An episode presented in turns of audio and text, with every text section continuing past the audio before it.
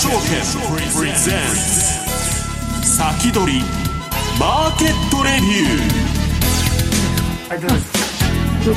ーこんにちは。石原潤です。リスナーの皆さんこんにちは。大里清です。ここからの時間は楽天証券プレゼンツ先取りマーケットレビューお届けしていきます。改めましてパーソナリティです。現役ファンドマネージャー石原潤さんです。はい今到着しましてもぜいぜい息が切れてますけどねまあなんか難しいマーケットになってきたってみんなが言ってて、はい、どうでしょうか？これね今日まあ説明しますけど大変なんですよ、うん、でまあ日銀の新総裁のが決まってまあそれもちょっとまだ政策が見えてこないと。いうことがありましてねなんか動きづらいなと。で CPI はまあ出てその結果についてはこれからお話ししますけど。まああのちょっとねレンジっぽくなっちゃうんじゃないかなと。はいいう気がしてるんですけどね、まあ、CPI はピークアウト感が、まあ、市場予想は上回りましたけどピークアウト感出てるっていう感じですもんね、はい、まあ、あのピークアウト感出てんだけどその後またしばらくして吹き上がってくるんじゃないかっていう懸念が多くてその辺もやりにくいですねえそして今週のゲストをご紹介します。楽天証券 FX アナリスト荒地潤さんです。よろしくお願いいたします。よろしくお願いします。さあ荒地さん、えー、ドル円133円台まで来ています。この時間133円の3738です。そうですねあのー、やっぱり年初はみんな円高、円高というふうに思っていたので、うん、雇用統計と CPI でちょっと裏切られた感があって今、作戦練り直し。ですから石原さんがおっしゃったように、うん、ちょっと今ニュートラルな感じで方向感つかめない状況じゃないかなと思います。この後たっぷりとお話伺っていきたいと思います、えー、ではここで楽天証券からのお知らせです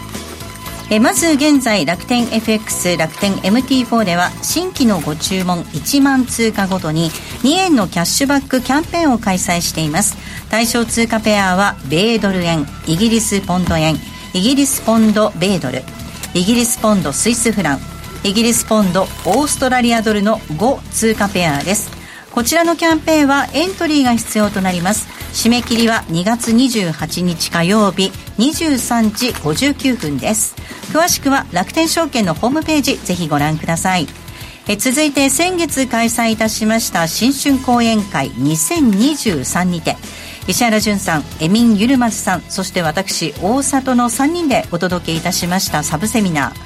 2023年相場の見通しと相場を動かす決定的要因をアーカイブ配信いたしております。楽天証券の YouTube チャンネルよりご覧いただけますので、ぜひ皆様ご活用ください。2023年相場の見通しと相場を動かす決定的要因です。えここまでは楽天証券からのお知らせでした。さあこの番組 YouTube ライブでも同時に配信をしています。動画の配信についてはラジオ日経番組サイトからご覧いただけます。また番組のホームページからは随時質問など受け付けています。番組宛てメール送信フォームからお寄せください。えそれでは進めていきましょう。この番組は楽天証券の提供でお送りします。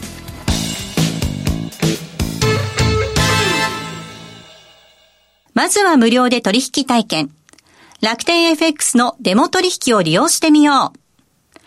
FX に興味はあるけれど、いきなり実際のお金で取引するのはちょっと、となかなか第一歩が踏み出せないという方は、まずは楽天証券の提供する楽天 FX のデモ取引を利用してみませんか？メールアドレスとニックネームのみの簡単登録で、実際の取引と同じ環境、同じ取引ツールで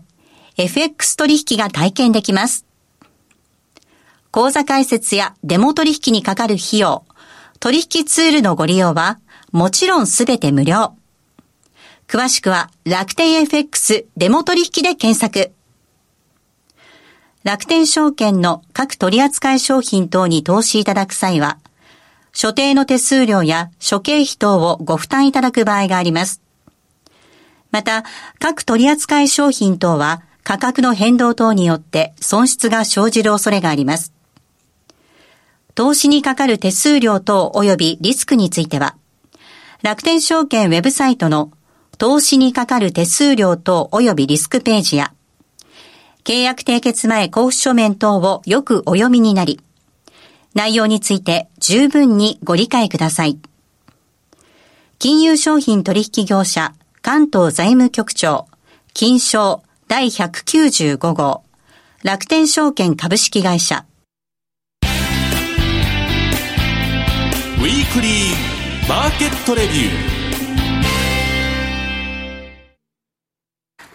さあではここからは楽天証券 FX アナリスト荒地淳さんにお話を伺っていきます。荒地さん、えっ、ー、と新総裁も決まりまして、はい、ということになりますが。そうですねまあ、あの新総裁の件については、一応もうあのマーケットは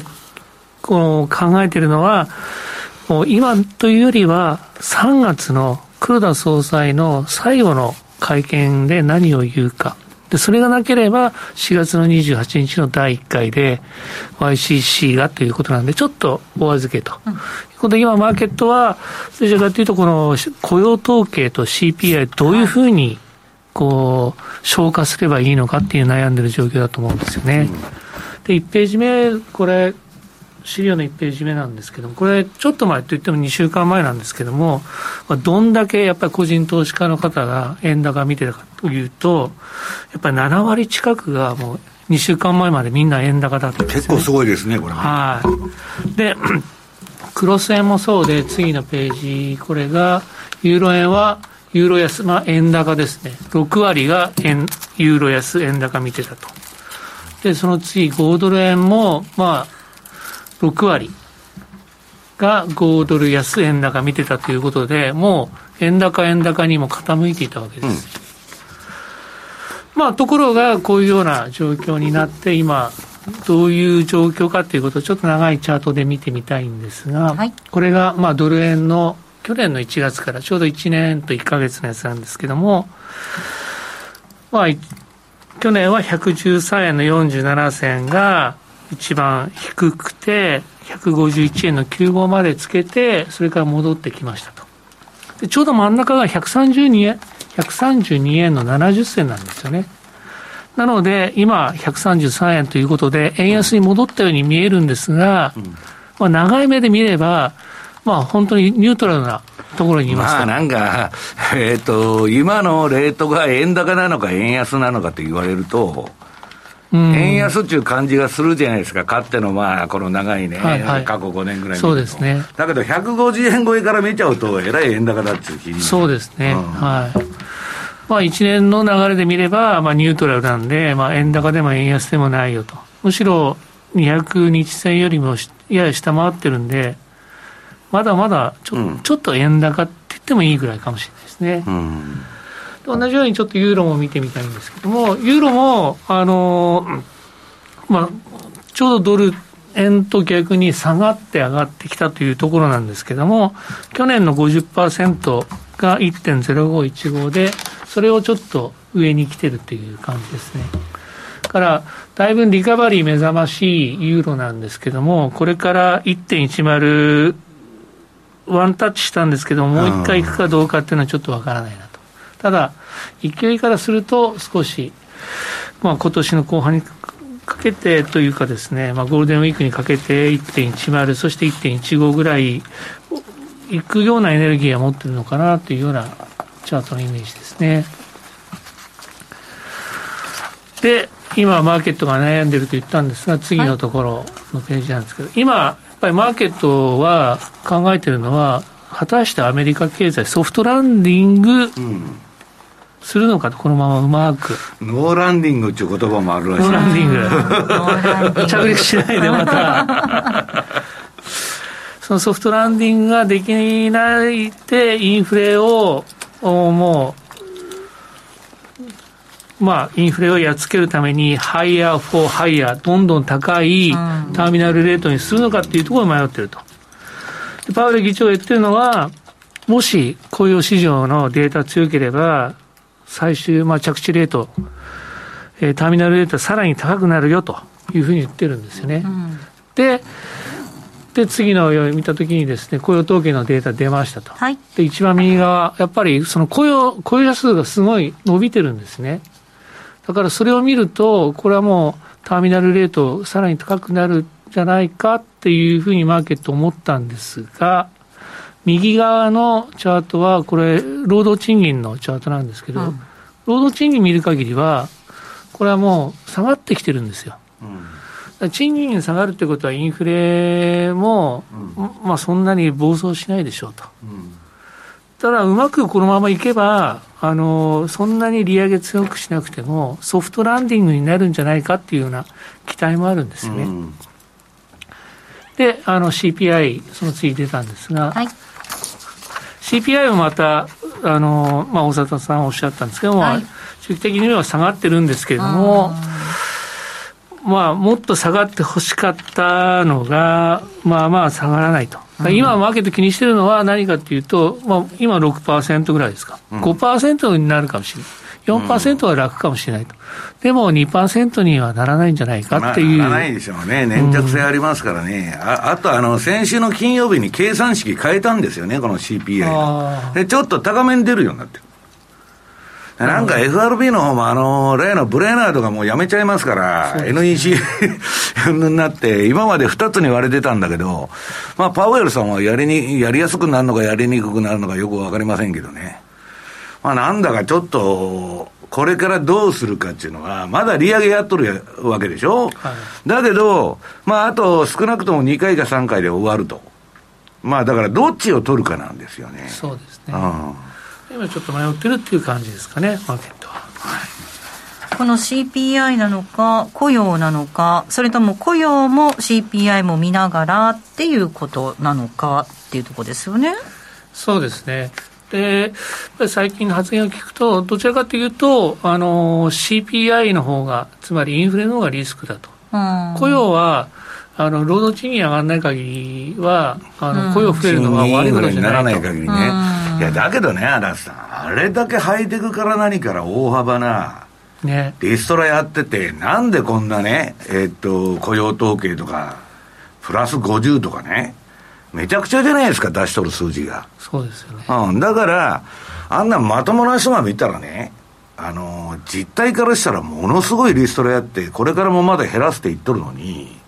なんでこんな雇用統計強いんだと。で、ね、よくよく見たら、パートタイマーがめちゃくちゃに増えとるだけで、うん、で、季節調のね、あれはほったらかしと。だからね、その、どういうの？バイデンさんが経済は強いんだと。地獄のようにね、アメリカ経済強いって彼は言っとるわけだから、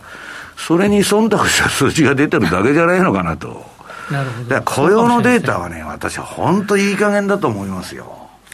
まあ、あれだけね、すごい広い国をね、1か月でまとめて、パンと、これが数字ですって言われて、ね、いや、また大体こんなもんやろみたいなそうです、ね、話ですから。確かにその平均時給、賃金下がってるっていうところがね、何を意味してるのかっていうところですもんね。実際にだから、思いこういうふうに経済になってほしいなっていうのに数字を合わせちゃってるっていうことですまあだから政権にね、忖度して役人っていうのは作るじゃないですか、当然。まあだからどういう意図があるのかわからないけど、まあちょっと雇用はね、あんなに強いわけないだろうっていうのがね、うん、いや、聞いてたら相当、その人増やしとるなんてニュースなんて全くないんですから、減らすニュースはね、かなり大量のあれで出てきてますけど、だから、なんでこんなにあの強いんだというのがみんなが出てびっくりしちゃうわけですよ。だけど少なくともあの今ねアルゴリズムの文言で売買したりそういう人たちがヘッドラインでやるもんでこれまあいくらなんでもねえっと失業率も下がってるわけじゃないですか。うんはい、だからこれはあのインフレファイトも終わると思ってたのにうん、ありゃーちゅう感じで、今、あの、ウォール街のアナリスト全部直してるんだって。うん。あの先行き3か月とか6か月直したシナリオを、そのまま変更せざるを得ないっていう感じになってる。だからまだら模様で、実際のマクロデータは強いんですよ、アメリカの景気って。だけど株はその前に天井打っちゃってから、マクロは遅れて天井打つから、まあ要するにその、あの、マクロデータの方が株より遅効性なんですけどね。だから今その辺が、すごく判断しづらいと。そうですね。うんだから金利上がるのか下がるのかよくわからないから、うん、ドル円もユーロドルもみんな傾けにくいとも株もそうですよね。だからインフレシナリオなのか、まああの、パウエルがちょっと口滑らしていったディスインフレなのか、うん、よくわからんと。難しいですね。不透明感があって。うん、不透明感がね、ちょっと強いんじゃないかなという気がするんですけど。そうですね。えでは続きはまた荒地さんには、えー、っと延長戦の方でお話を伺っていきたいと思います、はい。はい、ここまではマーケットレビューお届けしました。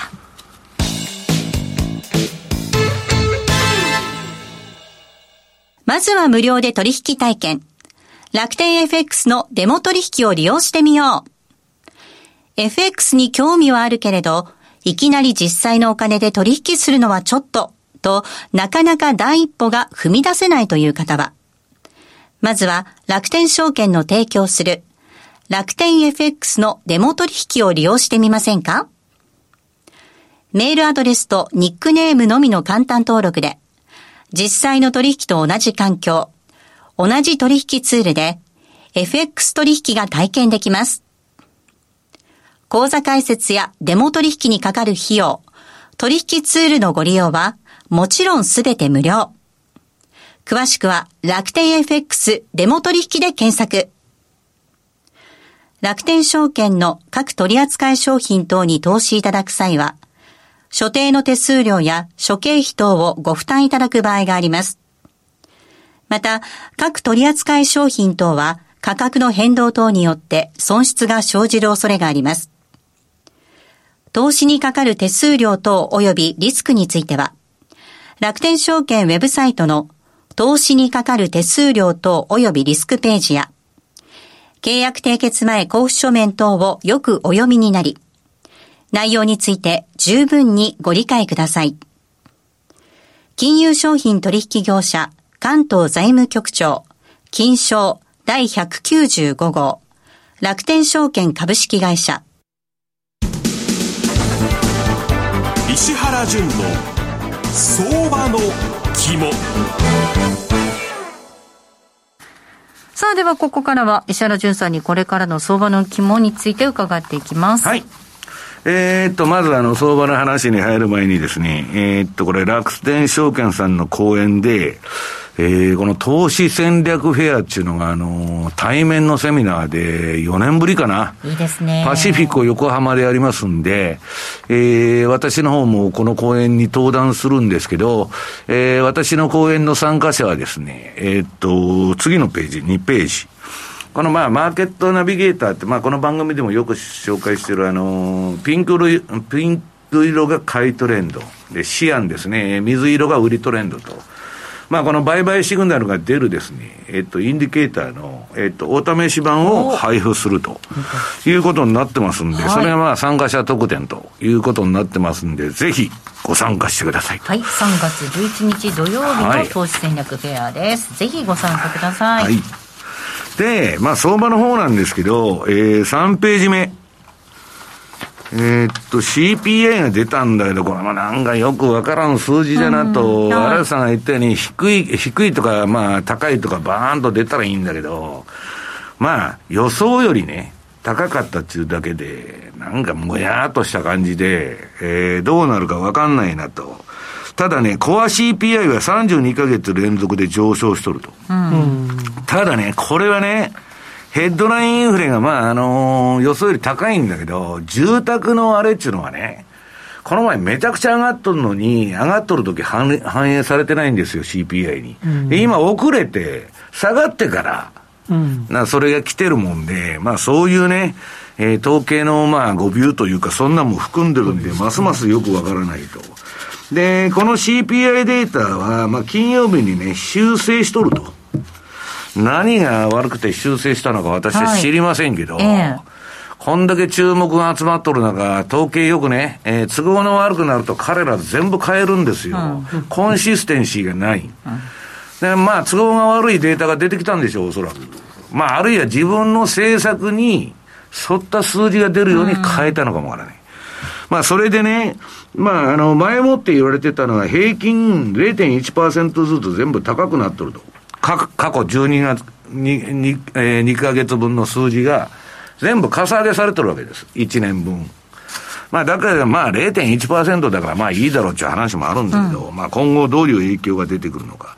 で、それを受けて、次、あの、右側が、えっ、と、米国債のね、金利の10年国債、長期金利の15分足なんだけど、一応ボーンと跳ね寄ったわけです。はい。で、で次が5ページ。これがまあ、冷やしの長いやつなんだけど、もう、えーっと、アメリカの金利はね、私のそのトレンドの認定によると、今ピンク色になってますから、背景が。えーっと、金利上昇トレンドに、どういうわけが入ってると。で、このところ、ドル円と米国金利ってあんまり連動してなかったんだけど、まあ、昨日あたりは、えー、さすがに連動してましたけど、まあ、ちょっとね、ただこのチャート大きく見ると、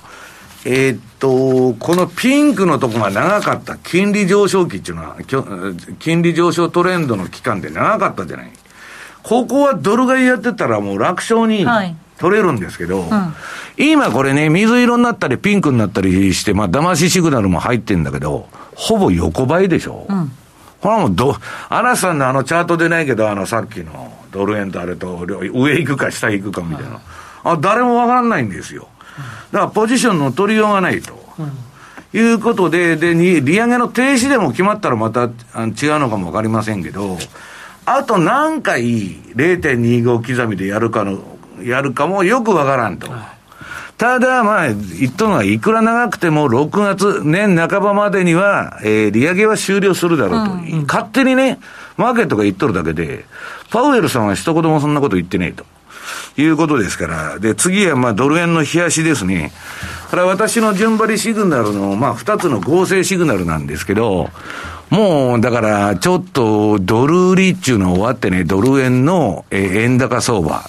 このチャートで言うと、グリーンになってるとこが円高のトレンドだったんですけど、それ終わっちゃって、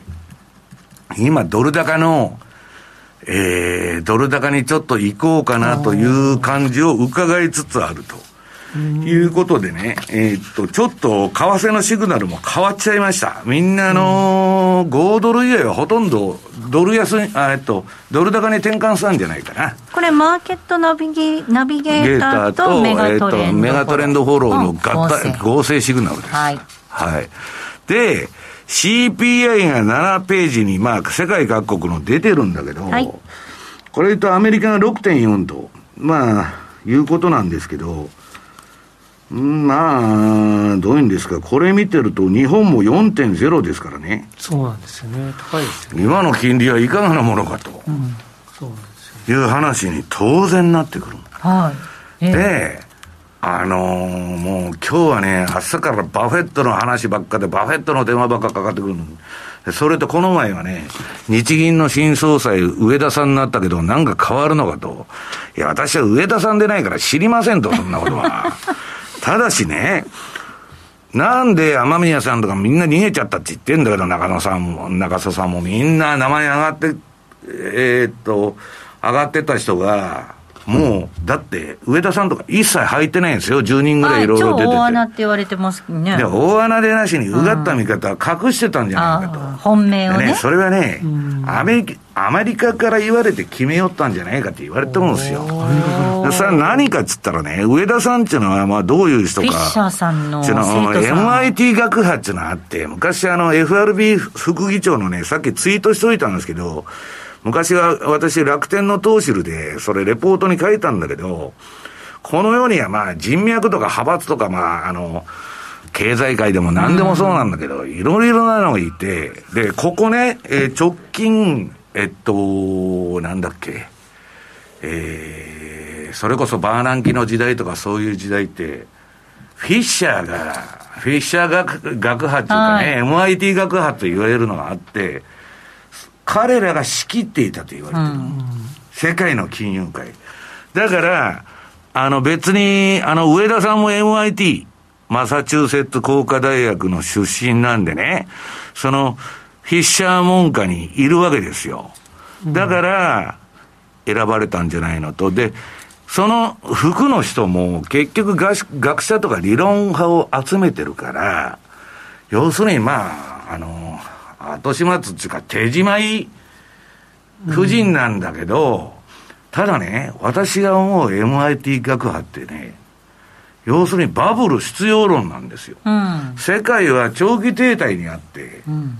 だから長期停滞になると最後戦争して終わるんですけどね、その停滞から抜けるために。長期停滞する、あ長期停滞のその世界中、えー、その日本の失われた30年とかね、1930年代のアメリカみたいな長期停滞、デフレのね、罠にはまっちゃって、変な方に向かってるんだとよ。インフレじゃなくて、大きくは。うん。だから、そのデフレで、その戦争するよりはマシだろうと。うん。いうことで、俺たちは金融緩和をやるというのが彼らのあれで、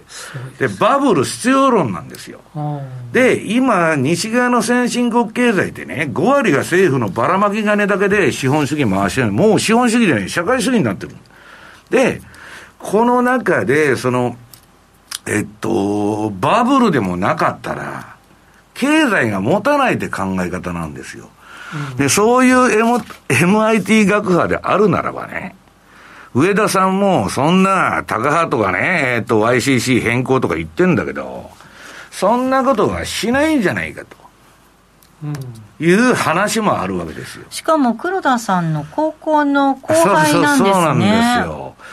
まあ、あの、エリートですからね、皆さん。はい。そうですね。それはあの、要するにね、あの、役人ってね、全員東大出てるんで、うん高卒が、あの、学閥っていうか派閥なんですよ。はい改正出たとか、どこが、あの、どこのここ出たかがね、あの、あれなんで、だからまあ、要するに、あの、上田さんが、だからどうだって聞いてくるんだけど、私はわかりませんと、そのしばらく見てみないと、あの、何をするかなんちゅうのはね、えーわかりませんよと言っとるんですけど、まあ、ただ誰がなっても最後は同じ結果になると。いうふうに、えー、思ってない。つくこまか。つくこまです。はい。つくこまの高校の出身なんでね、黒田さんもあの、覚えがええと。うん。いうことなのかもしれませんけど、まあ私はね、誰がなっても、そんなもん、市場が最後はね、反乱を起こすんじゃないかと。だって世界中金利上げてるのに、4%のね、インフレがあるのに CPI で、こんな0.5%の金利でね、言えんかいというのがね、普通の人の考え方ですから、ただ、うがった見方すると、今後ね、世界恐慌みたいのが来たら、うん。黒田さんは褒められる。黒田は先見の明があったと。もうみんな締めすぎてたのに、あいつだけ緩和しとったと。で、今後なんかそういう恐ろしいことが起こったらね、地政学から経済的な問題とかが出て、世界恐慌みたいになったら、黒田さんは正しかったと。締めなかったんだからうん。ら。ね、世界中一人だけ締めなかったんですよ。でも日本はその政策余力はない状態になっちゃうかもしれないですけど、まあ、あの続きまたはいはい。YouTube ライブの延長それは配信もう行けるとこまでで行くだけの話なんだから。伺っていきたいと思います。さて来週なんですが楽天証券土井正嗣さんゲストにお迎えする予定となっております。どうぞご期待ください。えそれではリスナーの皆さんまた来週。この後は YouTube ライブでの延長配信となりますこの番組は楽天証券の提供でお送りしました。